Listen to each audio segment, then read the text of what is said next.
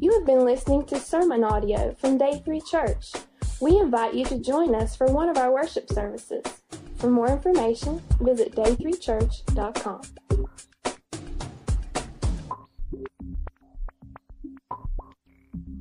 Good morning. If you would join me in prayer before we uh, get into the message. Father, we, uh, we recognize that there's a real enemy, a real enemy that wants to whisper lies into our ears, that wants to mislead us and distract us from following you. So, Father, we pray today as we look into your word that you would uh, help us and empower us to understand that, uh, that our faith that we have in you and your Son is not a private issue, a private matter at all. Prove that to us today so we will be more public about our faith in you. For it's in Christ's name we pray. Amen. We've been doing a series this month that we're going to wrap up today that's entitled Five Lies of the Devil. We could have called it 10 Million Lies of the Devil and uh, probably have stayed on that topic until Jesus comes. And uh, we may revisit this in a year or so and uh, focus on some other topics. But what we tried to do was choose out five lies of the devil that we think are really prevalent in our society, in our culture, and look into God's Word and, and disprove those lies, not based upon our opinion, your opinion, but based upon what God says in His Word. You see, the thing that makes the lies of the devil very difficult is that the Bible says that he appears like an angel of light. If uh, Satan were to come up and attack your life and my life in the Hollywood version, like some type of breathing monster, then we would have enough sense to run the other way. But, but instead, he comes with things that sound as though they are good and even right, and the truth of the matter is they're not. Our first lie that we dealt with was this, and you may have said it to someone or someone has said it to you. Now, now, now, you know, trying to comfort someone in a tough time. Now, now, now, you need to remember the Bible says God will never put on you more than you can handle. Now, that sounds sweet. Problem is, it's a lie, it's untrue. Because all through the Bible, you can find God putting on more than people can handle. Because God doesn't want people being self sufficient and feeling like I can deal with it. God wants me to trust in Him. And He wants you to trust in Him. So that's why it's a lie to think God will never put on you more than you can handle. We focused on this lie God cannot use you. And that's a big one that Satan wants you to believe because he wants us to be so guilty about our past, so beat down by life, that we just feel like we can't do anything for God because he's so holy. But if you'll read your Bible once again, you'll find time, after time that God takes broken, messed up lives and He puts them back together and He uses those lives for His glory. Matter of fact, that's what gets people's attention. You see, if you're kind of remotely gifted and God uses you, then the world kind of looks at you and think, well, sure, you know, look, look who it is. Look at their abilities. But if you're messed up and you admit you're messed up and God fixes your life and God uses you, that leaves the world scratching its head and really makes them take notice. We also looked at this lie. The church only wants your money. Because we tend to make illogical jumps in our lives, and if anyone talks about tithing, giving, or something like that at church, people instantly will jump to a conclusion that's all church is interested in.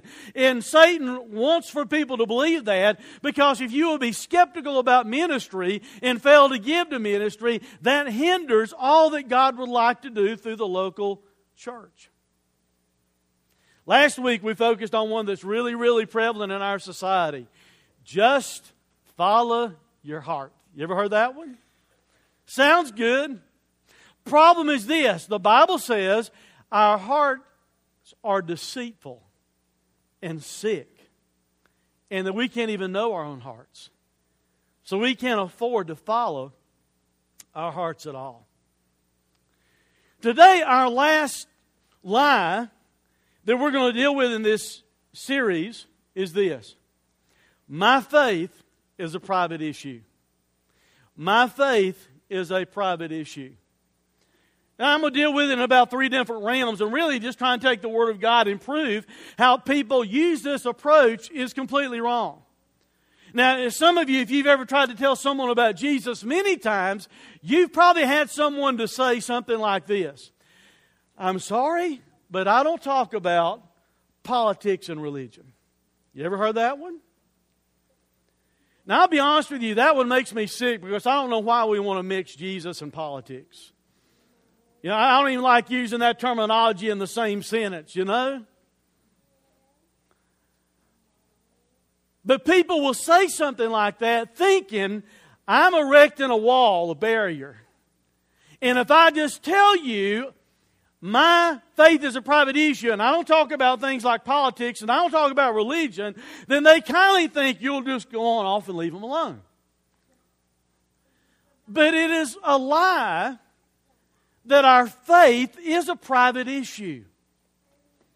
And what I want us to do this morning is just focus, like I said a moment ago, in, in three areas or three categories as to how people use a statement like this my faith's a private issue and then disprove it with the Word of God. That's what our focus is going to be about in the message. The first way people use this mentality, my faith is a private issue, is like this. People use it from the standpoint of saying, my faith is a private issue when it comes to affecting others.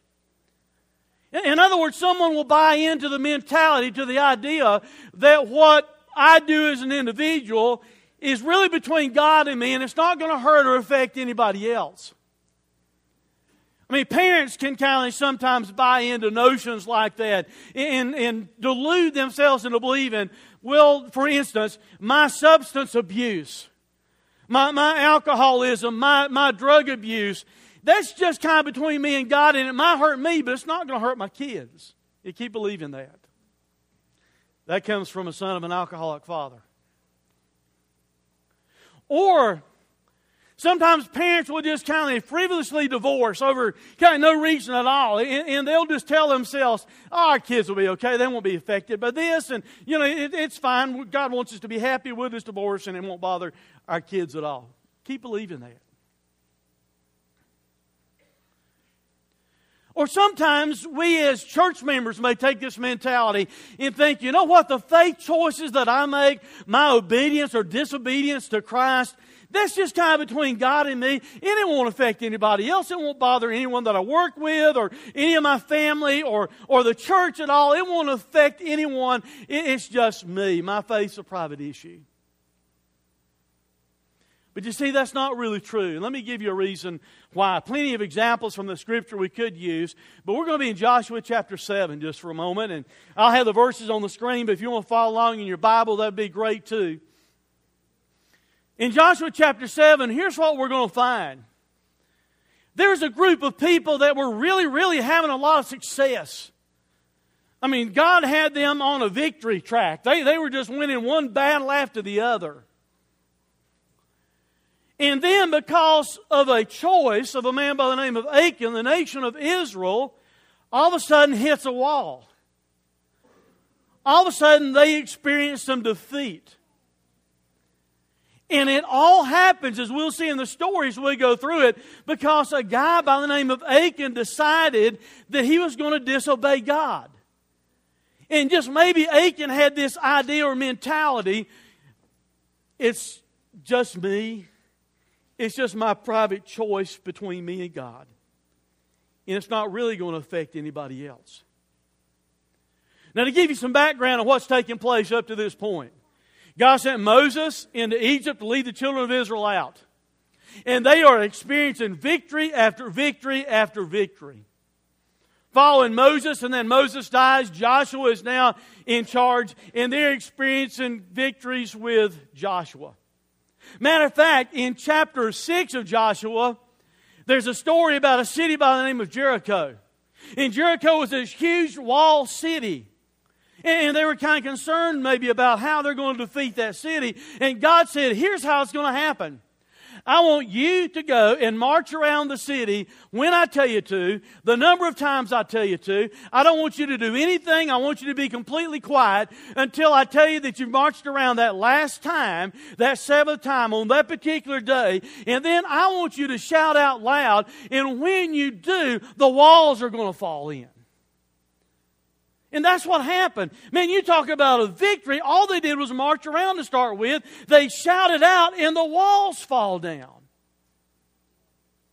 But there's a little bit more to the story. God told Joshua to tell the army and you know all the children of Israel that when they go in and defeat this city, it's different than any other battles they've been in because everything in that city, anything that might would have been normally a spoil of war, is going to be dedicated to God. All of it, everything inside the city was supposed to be God's. And no one could take any of it. So, so to illustrate that, it would be like you're a soldier in the army and you're walking down the streets of this city that you've really whipped already, and there's a huge brick of gold there. Sorry, you can't touch it. It's not yours. God said it's dedicated to Him. But this guy by the name of Achan, must have kind of thought, well, it's just between me and God. It's just a private issue. It's not going to hurt anybody else. I really like the way this robe looks. I like the way this silver looks. Man, that's a nice wedge of gold. I'm going to take it. The problem is, it wasn't a private issue and it did affect a lot of other people. Look, look at this story. Look at these verses. We'll read through some of the story, maybe not all of it, but a lot of it. The Bible says, But the Israelites acted unfaithfully in regard to the devoted things. That's everything I talked about this in the city. Achan, the son of Carmi, the son of Zimri, the son of Zerah, of the tribe of Judah, took some of them. So the Lord's anger burned against Israel. Now Joshua sent men from Jericho to Ai, which was near Beth Aven, to the east of Bethel, and told them, Go up and spy out the region so the men went up and spotted Ai. That's going to be their next place of battle. When they returned to Joshua, they said, Not all the people will have to go up against Ai. Send two or three thousand. Just send two or three thousand men to take it. Don't weary all the people, for only a few men are there. So about 3,000 men went up, but they were routed. They were defeated by the men of Ai who killed about 36 of them. They chased the Israelites from the city gate as far as the stone quarries and struck them down on the slopes. At this, the hearts of the people melted and became like water. I want you to notice some things from that, then we'll read some other passages of Scripture. Here's the first thing I want you to notice. One man, in his faith decision, decided to disobey God. One man by the name of Achan made a personal faith decision that he was not going to listen to what God had said. He saw this garment, he saw some silver, he saw a nice wedge of gold there, and he decided that he was going to keep it. He decided to disobey God. Second thing I want you to see from this story is this this one man's faith, Achan, the one man's faith, was not a private issue because it affected many other people. Did you see it in the story? 3,000 men were defeated and, and chased away in this battle. They had been winning victory after victory because God had been on their side. Now, because of the disobedience of this one individual, 3,000 men are defeated and routed. Did you notice that 36 men lost their lives? 36 people died because of this one wrong choice and decision of a guy by the name of Achan. How can we delude ourselves into believing my faith's a private issue and what I decide to do, whether I obey God or not, not is really going to affect anyone else. Won't hurt my family, won't hurt you know, anyone else around me in this day and time, won't hurt the church, won't hurt my nation. I'm just one person, and if I decide to disobey God, it won't really hurt anyone. And yet, 36 men lost their lives. Contemporize that. Bring it up to you for a minute. How would you feel? How would I feel if because I disobeyed God, 36 people died? And that's exactly what happened in the story. It's one individual making one choice himself, but it was a faith issue, a faith choice that he made, and it affects plenty of other people way more than just himself. And guys, the truth of the matter is that's still true today. You and I can make a choice that can affect our kids, that can affect our community, that can affect this church and the reputation of this church, that might even affect our nation. Because we make a wrong choice before God. Third thing I want you to see is this. This man's faith, one man's faith, became a public issue. It wasn't private at all. Read on in the story, verse 6 through 9. Then Joshua tore his clothes and fell face down to the ground before the ark of the Lord, remaining there till evening. The elders of Israel did the same and sprinkled dust on their heads. And Joshua said, Ah, sovereign Lord, why did you ever bring this people across the Jordan to deliver us into the hands of the Amorites to destroy us? If only we had been content to stay on the other side of Jordan. See, he's second guessing now the very leadership of God because of the disobedience of one person. Why did they go across Jordan? Because God told them to. But now he's starting to say, we'd been better off to stay on the other side. Look at the rest of these verses. Oh Lord, what can I say? Now that Israel has been routed by its enemies, the Canaanites and the other people of the country will hear about this and they will surround us and wipe out our name from the earth. What then will you do for your own great name? See, here, here's the deal that's taking place. Up until this time, people in that region had been hearing about Israel, and they'd been hearing about what God had been doing for them, and they were shaking in their boots. Back up to the story of Jericho for a moment. When the spies went in and talked to Rahab, that's what Rahab said. Rahab said, We're scared to death because of you. We've heard how the water dried up for you. We've heard about the victories that God has given you. We're shaking in our boots. We are scared to death because of the reputation of God's people and, and their God and what He's doing to the people in this area. They were scared. Now a new word is going to get out.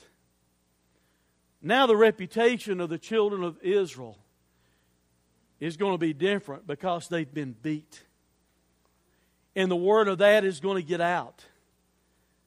And Joshua is afraid now that's going to encourage the enemy, and the enemy is just going to come wipe us out because they've heard that we can be beat. It didn't stay a private matter, it went public. Other people know about it. And guys, surely you figure that out because all it takes is for a Christian or someone in the ministry or whatever to fall on their face. Guess what? The word gets out real fast, a whole lot faster than if something good's taking place.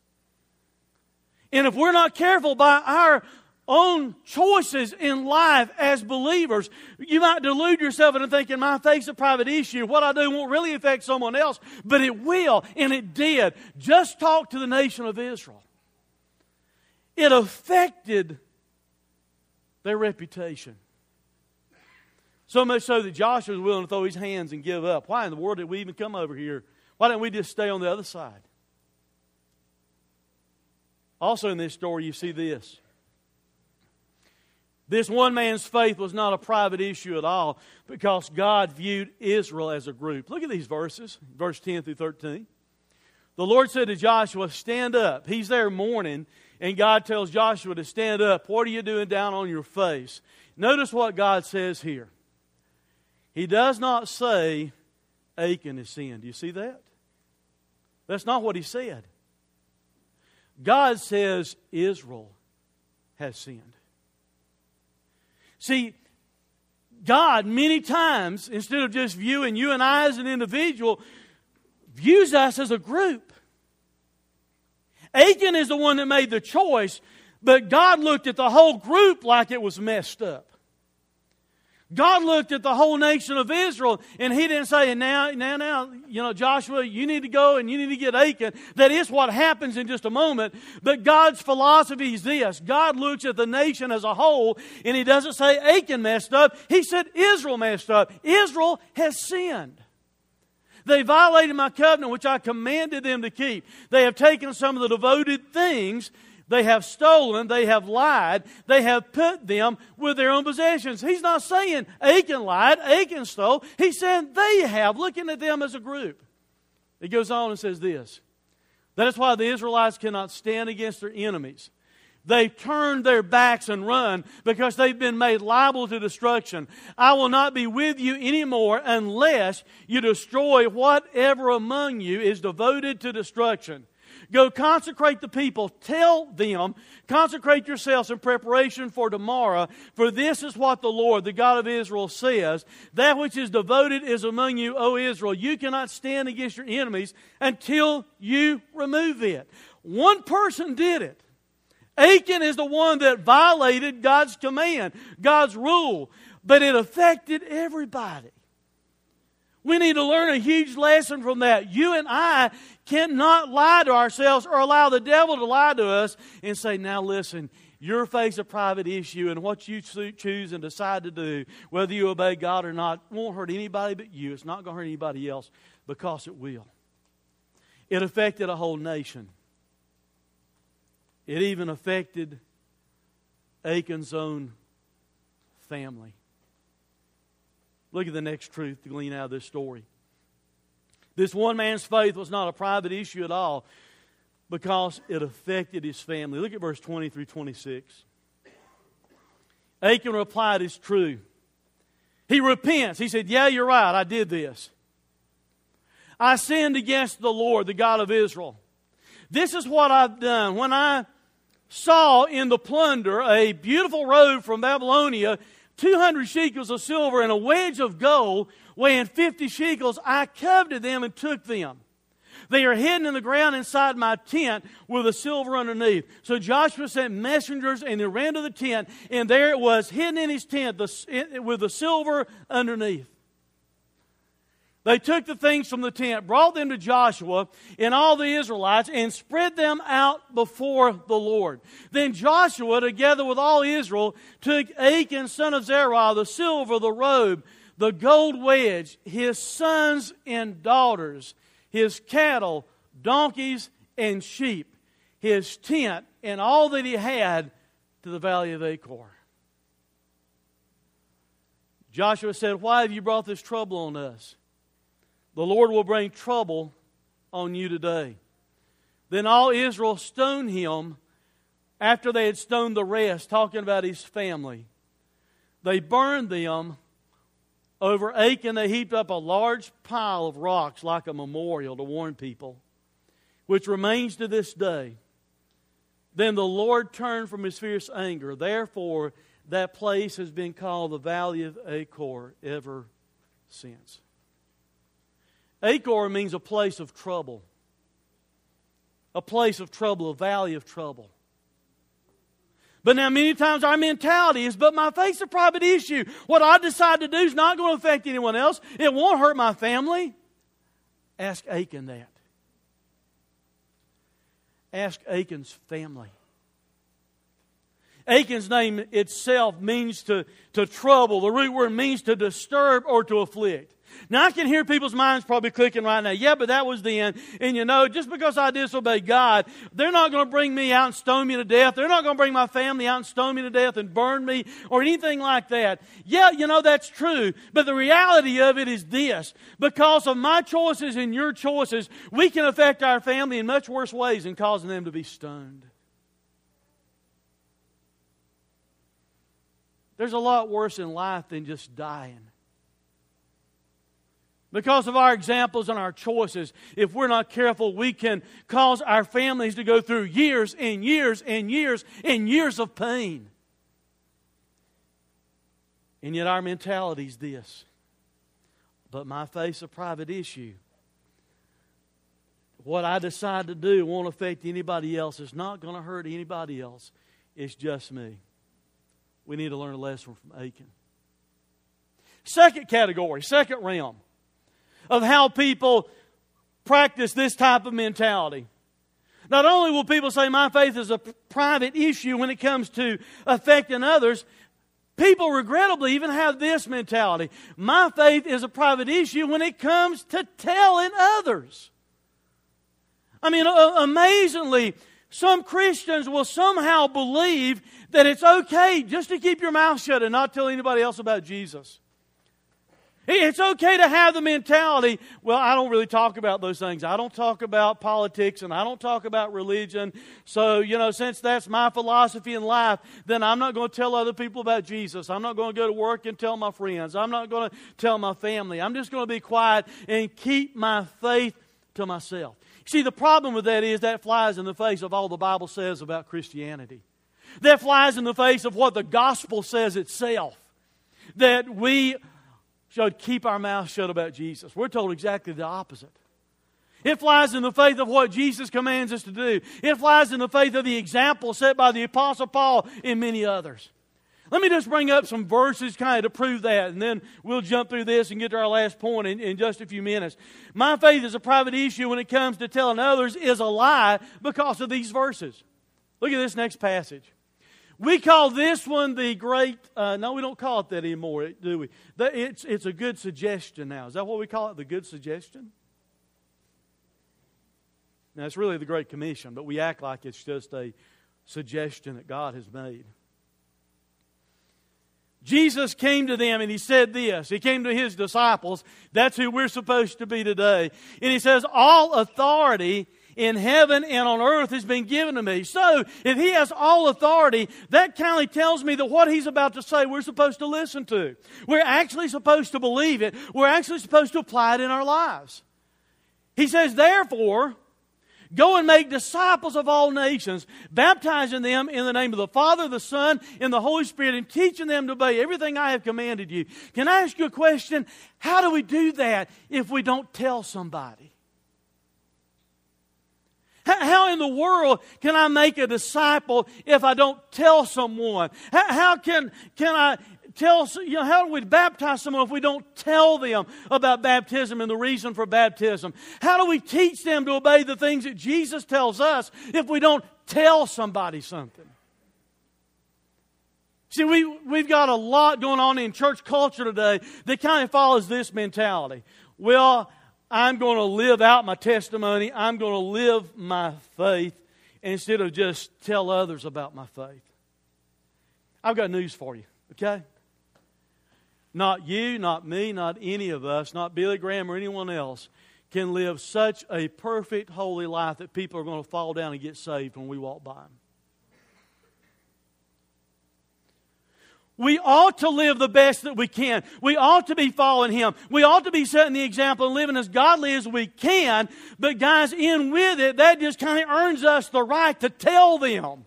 It earns us some spiritual clout to where we can tell them about Jesus because they see Jesus in our lives. Nowhere does the Bible say, just live out your faith and never tell anyone. The Bible clearly tells us here in other places, we are to tell people about Jesus. We're to tell people about our faith. Nowhere does it say it's okay to tell yourself, my faith is a private issue and I just don't tell others. We're commanded here by Jesus to tell others.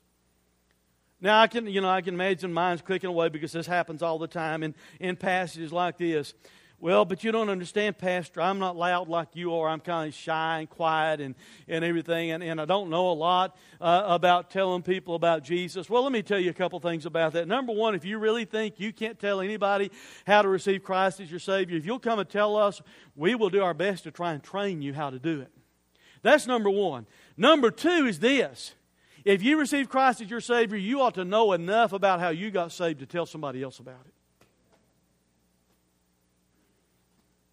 And number three, before you and I wimp out and start saying, I just can't do it, I just can't tell other people about Jesus, I just don't have the ability, I want to remind you of something. Jesus said He has all authority in heaven and on earth. And then He closed out this passage by saying, I'm with you always to the very end of the age. So if Jesus tells us to make disciples, we can make disciples. If Jesus tells us to go to all nations, we can go to all nations. If Jesus tells us to baptize people, we can baptize people. If Jesus tells us to teach people what He's taught us, what He says to us, we can do that because He's in charge, He has all power, and He's with us to help us do exactly what He just told us to do.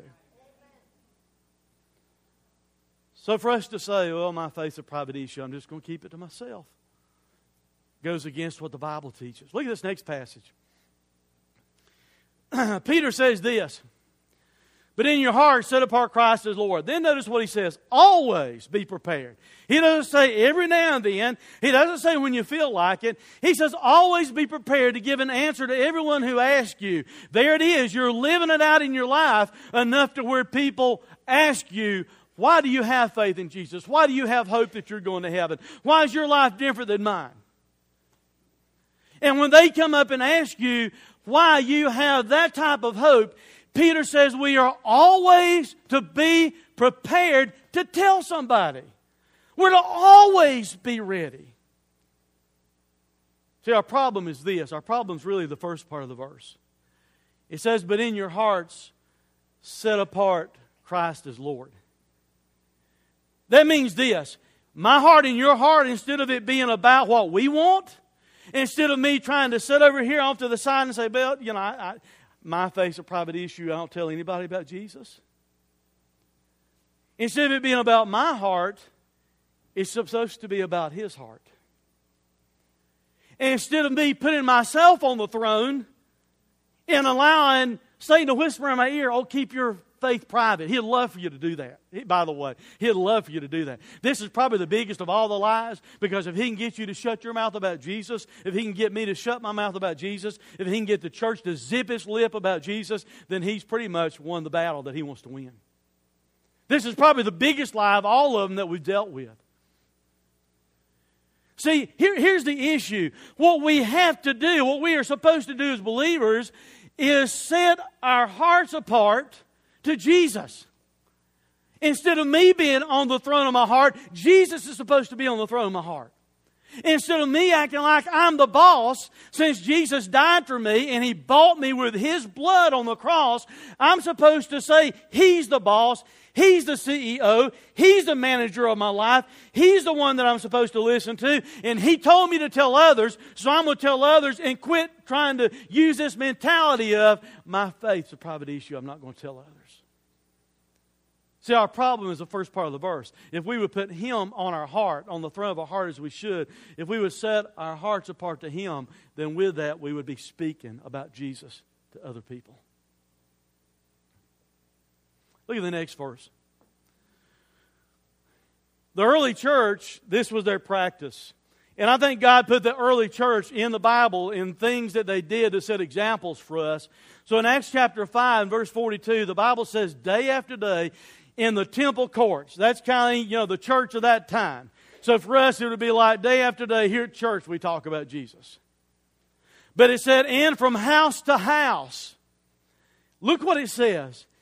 They never stopped teaching and proclaiming the good news. That's the gospel that Jesus is the Christ. How can we adopt the mentality today as a church, my face a private issue, I won't tell anyone else, when we're told clearly here that the early church, day after day, kept on, kept on, kept on, kept on, telling everybody that Jesus is the Christ. They were telling the good news, they were presenting the gospel. Now, some of you might be thinking, well, Pastor, you're really harping on that. Why do you think we're not doing that? You know why I think you're not doing that like you should, and I'm not doing it like I should, and other churches aren't doing it like they should? Because we could go probably in all of our churches today, all across this county, and you know what we'd find? We'd find some empty seats. Now, we don't have a lot of empty seats today, but we do have empty seats. And if every believer was doing what God called them to do, if we were all fulfilling the Great Commission, if we took it to be a commission and not a suggestion, you know what I think would happen? I don't think we'd have room to seat people. I think we'd have to knock walls out. I think we'd have to start additional services or something if everyone were fulfilling the Great Commission and telling people about their faith instead of acting like, oh, it's private. I'm going to keep it to myself. Look at Paul's example. Paul's approach was not to keep his faith private at all.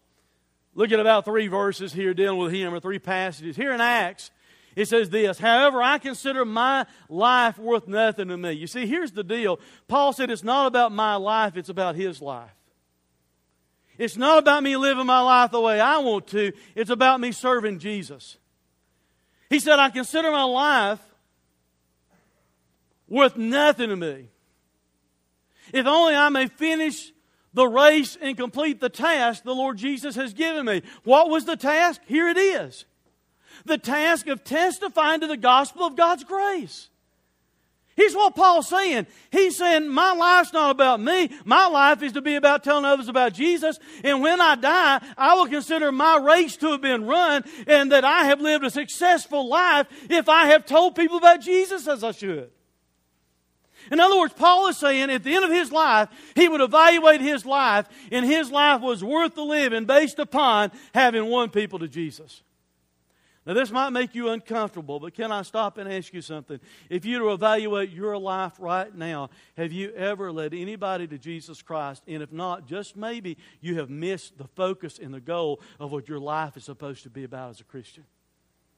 If you have never, ever led anybody to Jesus, because Paul said that's what it's about for me. Look at the next passage of Scripture here that Paul wrote. He said, Pray also for me that whenever, he wrote to these uh, believers in Ephesus, and he said, Pray for me that whenever I open my mouth, in other words, when I open my mouth, here's what ought to come out. Pray for me that when I open my mouth, words may be given me so that I will fearlessly make known the mystery of the gospel. He didn't say, Pray for me that I can keep my faith private. He said, Pray for me that I will fearlessly make known the, the mystery of the gospel. Notice this, for which I am an ambassador in chains. Where had it got Paul serving Jesus and telling other people about Jesus? It got him in prison. It got him in chains. And he's there in chains praying that he would tell people more and more about Jesus, even though it already got him in trouble. You know what most of us would do? Oh, God, it got me in trouble. I'm here in chains. I'm in prison now because I told people about Jesus. I better shut up. Pray for me that I'll shut up and not tell anybody. It got me in trouble. Paul did exactly the opposite. He said, Yes, I'm in trouble for sharing the gospel. Pray for me. I keep sharing it without any fear. Pray for me that I continue to tell others. Pray that I may declare it fearlessly as I should. One last example from Paul. Look what he tells Timothy in 2 Timothy. To set this up a little bit, you need to understand Paul is writing to Timothy, who is a young ministry student of his, more or less, a young pastor. And he's writing in 1st and 2nd Timothy to give Timothy advice about how to pastor or how to serve Jesus. Here's what he tells Timothy. So do not be ashamed to testify about our Lord or ashamed of me, his prisoner. But, look at this. but join with me in suffering for the gospel.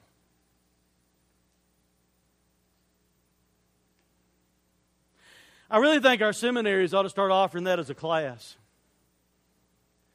Our seminaries ought to have classes that say Suffering for the Gospel 101, Suffering for the Gospel 201, Suffering for the Gospel 301, Suffering for the Gospel 401.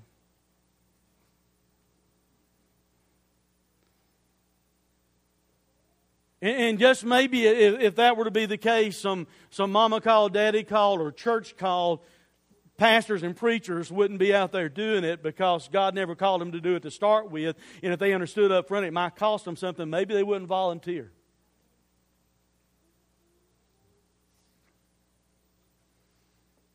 He writes to Timothy, encouraging him in the ministry. And Paul says, Man, it got me in trouble. Come on, get in trouble with me. He said, I'm encouraging you to join me in suffering for the gospel by the power of God. Why would he tell him something like that? Why in the world would Timothy buy into it? Here's why. Look what else he says. Who has saved us? Why should we be willing to tell others about Jesus? Why should you and I be willing to suffer for the gospel? Because Jesus died on the cross for us. Because Jesus suffered for us. Because He shed His blood for us. And we ought to be willing to tell others about Him. And He called us to a holy life.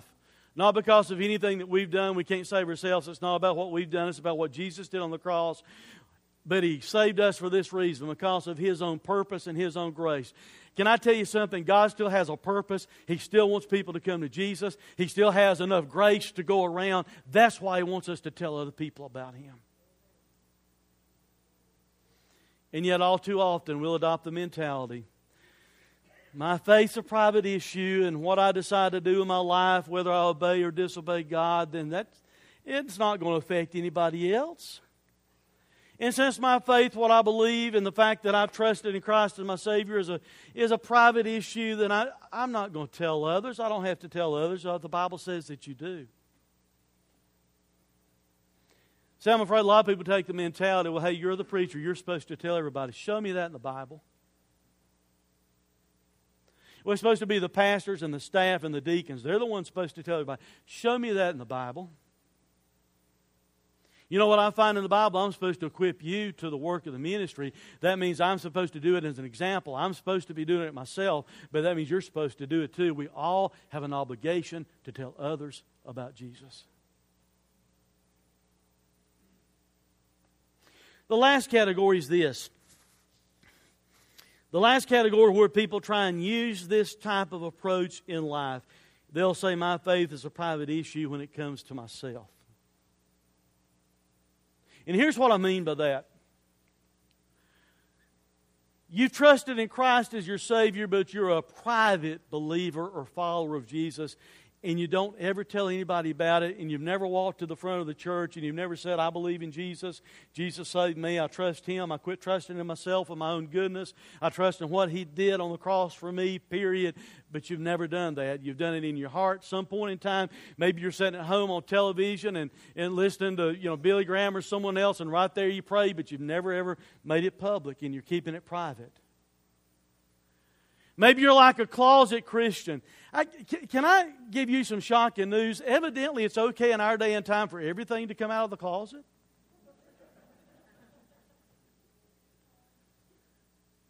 Isn't it strange that it's cool in our culture for everything to be out of the closet except Christianity, and they want us to keep our mouths shut?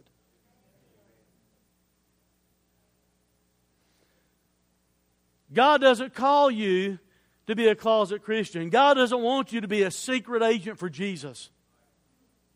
He, he doesn't call you to be some covert believer, covert Christian, where you're just all the time running it behind the scenes and no one ever knows. You might have believed in Jesus, but you're keeping it to yourself. You've never confessed Jesus publicly. You failed, or maybe you've just refused to obey Jesus and be baptized. Because you're kindly buying into this. My faith, it's my faith. It's about me. It's a private issue. So why do I have to be public about it? Why do I have to come forward and own it before other people? Well, number one, you should not ever be ashamed of your faith. Paul said, I'm not ashamed of the gospel. Why? Because it's the power of God. It's the power of God for salvation of everyone who believes. First for the Jew, then for the Gentile. For in the gospel, a righteousness from God is revealed, a righteousness that is by faith from first to the last, just as it is written, the righteous will live by faith. Did you see that? Instead of keeping your faith private, you're supposed to be living your faith. If you're a righteous person from trusting Christ as your Savior, you're supposed to live it out in your life and not be ashamed of it. Well, say, how can I do that? Give me some tangible way that I can do that. I will. Next week, we start a brand new series that's going to last for seven Sundays. Every month, guys, every time we start a new series, a week or two in advance, we print off these invite cards. Sometimes I'll find them where they've just been left laying, they fell out, and you don't even know it's fallen out. It's just laying on the carpet and things like that. Can I give you a really radical idea? If you want to find some simple, tangible way not to be ashamed of your faith, we print this off not for you to take and put in your Bible, not to put on the refrigerator so you'll know what our series is about. We print this off as an invite card for you to hand to somebody else and invite them to come. That's a real simple, non threatening thing that you can do to not be ashamed of your faith. Not only should you avoid being ashamed of your faith, you need to be identified with your faith. And we've already seen this passage of Scripture that I joked around and, and called the good suggestion. It's really the Great Commission, and Jesus commands something in it. He says, Therefore, go and make disciples of all nations, baptizing them in the name of the Father, the Son, and the Holy Spirit. That means for you, if you've received Christ as your Savior, and yet you have never ever been scripturally baptized, that means that you're disobeying Jesus. Jesus says here that He wants people to be baptized. And you may be wondering why baptism doesn't save me. No, baptism doesn't save you. And, and, some people say, well, the thief on the cross wasn't baptized. He went to heaven. Yeah, he was nailed to a cross. If I give you a choice, be baptized, be nailed to a cross, which one do you want?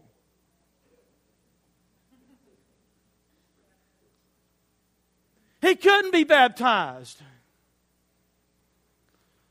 But we are commanded in the Bible, once we receive Christ as our Savior, that we are to be baptized. And here's why it gives a public testimony. It is you and I identifying with Jesus. Jesus went to the cross, He died and was buried, but thank God He took His life back up. Whenever you're baptized as a believer, it's a picture of the old you, the old Lynn Parsons being buried, and a new Lynn Parsons that's alive with Jesus in their heart. Put your name there. If you're a Christian and you've been baptized, here's what you were saying. The old person's gone, there's a new person alive with Jesus inside. That's why to be baptized. And you can come up with all the rationalized reasons in your mind that you want to, but it boils down to it being an obedience issue and a love issue. Look at the next verse. Jesus said, If you love me, you will obey what I command. You see that? It's a love and obedience issue. Jesus died on the cross for you, took his life back up so you can have everlasting life. He tells you that He wants you to be baptized. If you love Him, He says you will obey what I command. If you say, no, I'm not going to be baptized. I don't care what you say, Jesus. That doesn't sound like to me you've made him the Lord of your life. That sounds like you're talking out both sides of your mouth. That sounds like you're wanting to say, yes, I believe in Jesus, but I'm not going to do something Jesus tells me to do. He says if we love Him, we will obey what He commands. And, guys, part of what He commands is this to be baptized. And, I, and I'm not trying to be harsh with anyone, or, I'm just trying to be truthful with you today, folks. And, and if you know Christ as your Savior and you have never been scripturally baptized, you are disobeying Jesus. And He says that if you love me, you will keep my commands. One more passage, and we're about done. Jesus also said this Whoever acknowledges me before men, that doesn't sound like a private faith to me. That doesn't sound like someone saying, My faith is a private issue. He said, Whoever acknowledges me before men, whoever goes public with their faith, whoever acknowledges me before men, I will also acknowledge him before my Father in heaven. Man, that's sweet, isn't it? Man, that's great what Jesus said. But look what else he says. But whoever disowns me before men, I will disown him before my Father in heaven. Another way to look at that is this. You can either be public about your faith here, or Jesus will make it a public issue there. You can either publicly own the fact that you know Christ, publicly acknowledge Him before men, publicly be willing to do something like be baptized. You can, you can acknowledge Him here before men, or Jesus will make it an issue over there, a public issue over there in the day of judgment when He says, You didn't do it. So now I'm telling everybody, You didn't do it. That's another way to look at that verse. My faith is a private issue. One last reason why your faith is not a private issue, and that's simply this you need to have a growing faith. You need to have a growing faith. I'm not going to read verses to go with this. There's plenty of verses you can read. Some of them I've already read apply to this truth. In just a few moments, you can go out in the lobby and sign up for a small group. We call them home teams here at Day 3 Church. It's where you commit to be part of a small group Bible study. And you see, you need that to have a growing faith. We don't get to encourage each other enough in this setting. We're too big. I mean, some of I don't even know your names, and you don't know each other's names, just the size that we are now. And that's why you need to be in a small group to where you can be encouraged, where you can help each other grow in your faith. And some of you have never tried that, you've never done it yet. And I don't know if you think you don't need to do it because you've arrived. Can I tell you something? I'm the pastor of this church. I've been in the ministry for 27 years. I severely need to be in a small group, and I'm in one every time we have one because I need it. That's why you don't need to be private about your faith. You need other people around you growing together. And in just a few minutes, you can go out there and sign up to be part of a small group. My faith is a private issue. That's the devil's lie. That's the one he wants us to believe. Probably the biggest lie he could give you, like I said, because if he can get us thinking our faith is a private issue and just shut up about it, he has really won the game.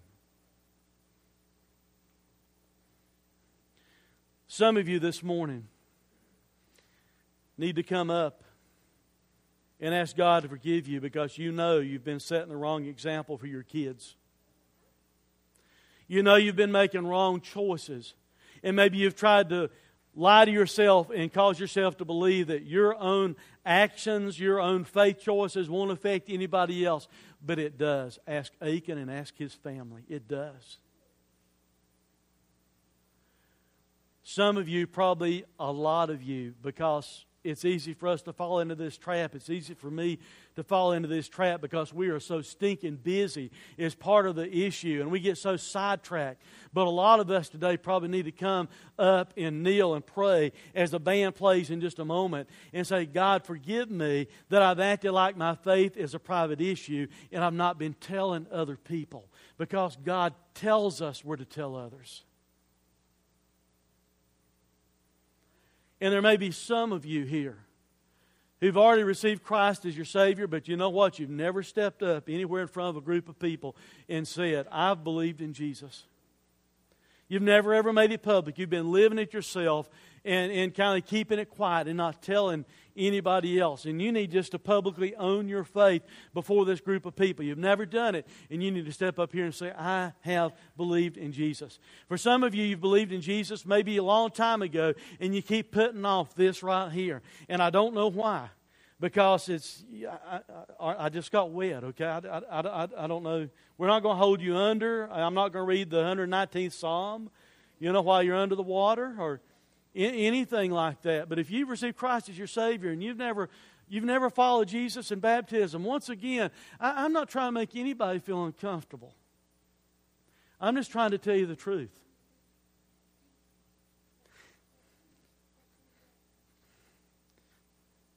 See, see, I know there's some people here that I really love that's never done this yet.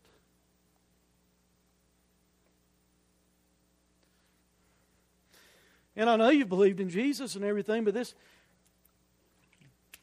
this is just a step of obedience and a step of love for you. He said, If you love me, you'll keep my commandment. So I'm just telling you again if you've received Christ and you've never been baptized, you're being disobedient to Jesus. Way to make it right is just to come up here. Well, I didn't plan on it today. That's fine. We've got towels. It's warm outside. We'll send you home, like I said before, dripping wet. Now, you might think I'm fooling. Now, we've had people do that. I've never had it happen until here. But we've had people I did not anticipate being baptized who came up and we baptized them, and they went home dripping wet, but they went home obedient.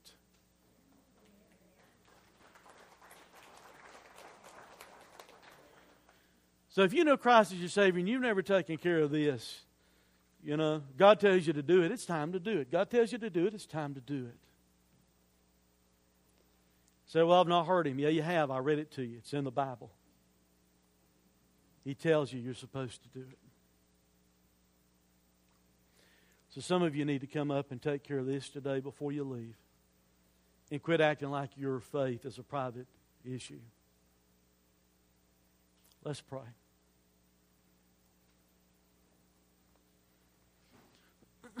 Father, forgive us when we have acted like our faith is a private issue. Forgive us, God, when we've made choices. God, forgive me when I've made choices that's affected my family in the wrong way.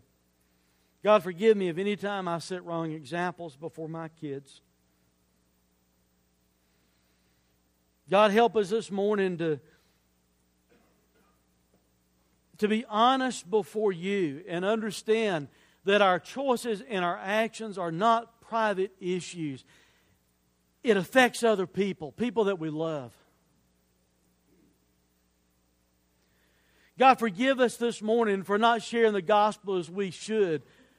And God, I pray that right now, this morning, you will put a burden upon everyone that's here Father, especially upon everyone that's a member of Day 3 Church, that you will so burden us to share our faith that we can't keep it quiet.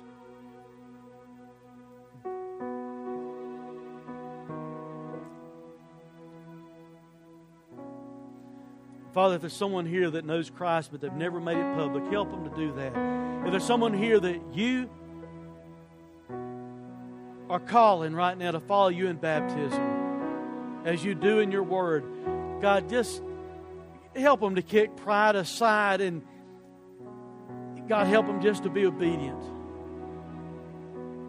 And in just a few minutes, help them to come and, and, and just give a beautiful picture of what you've done in their life.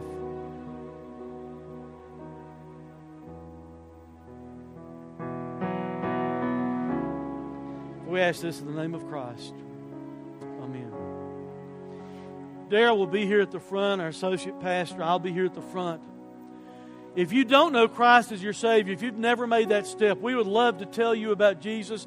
We have other people that we can call up that will spend some time with you and help you understand what it means to trust Christ as your Savior. So if you've never done that, don't leave today. Don't, don't put up a wall right now and say, oh, that's private stuff. No, it's not. It's going to be very public one day. So why not own Jesus publicly here if you never have? If you know Him, you've never made it public, please come and, and just stand here and make it public. If you know Him and you've never been baptized, why not come and be baptized? You are listening to sermon audio from Day 3 Church. If you have any questions about God, faith, or our church, email us at info at day3church.com. And for more information, find us on the web at day3church.com.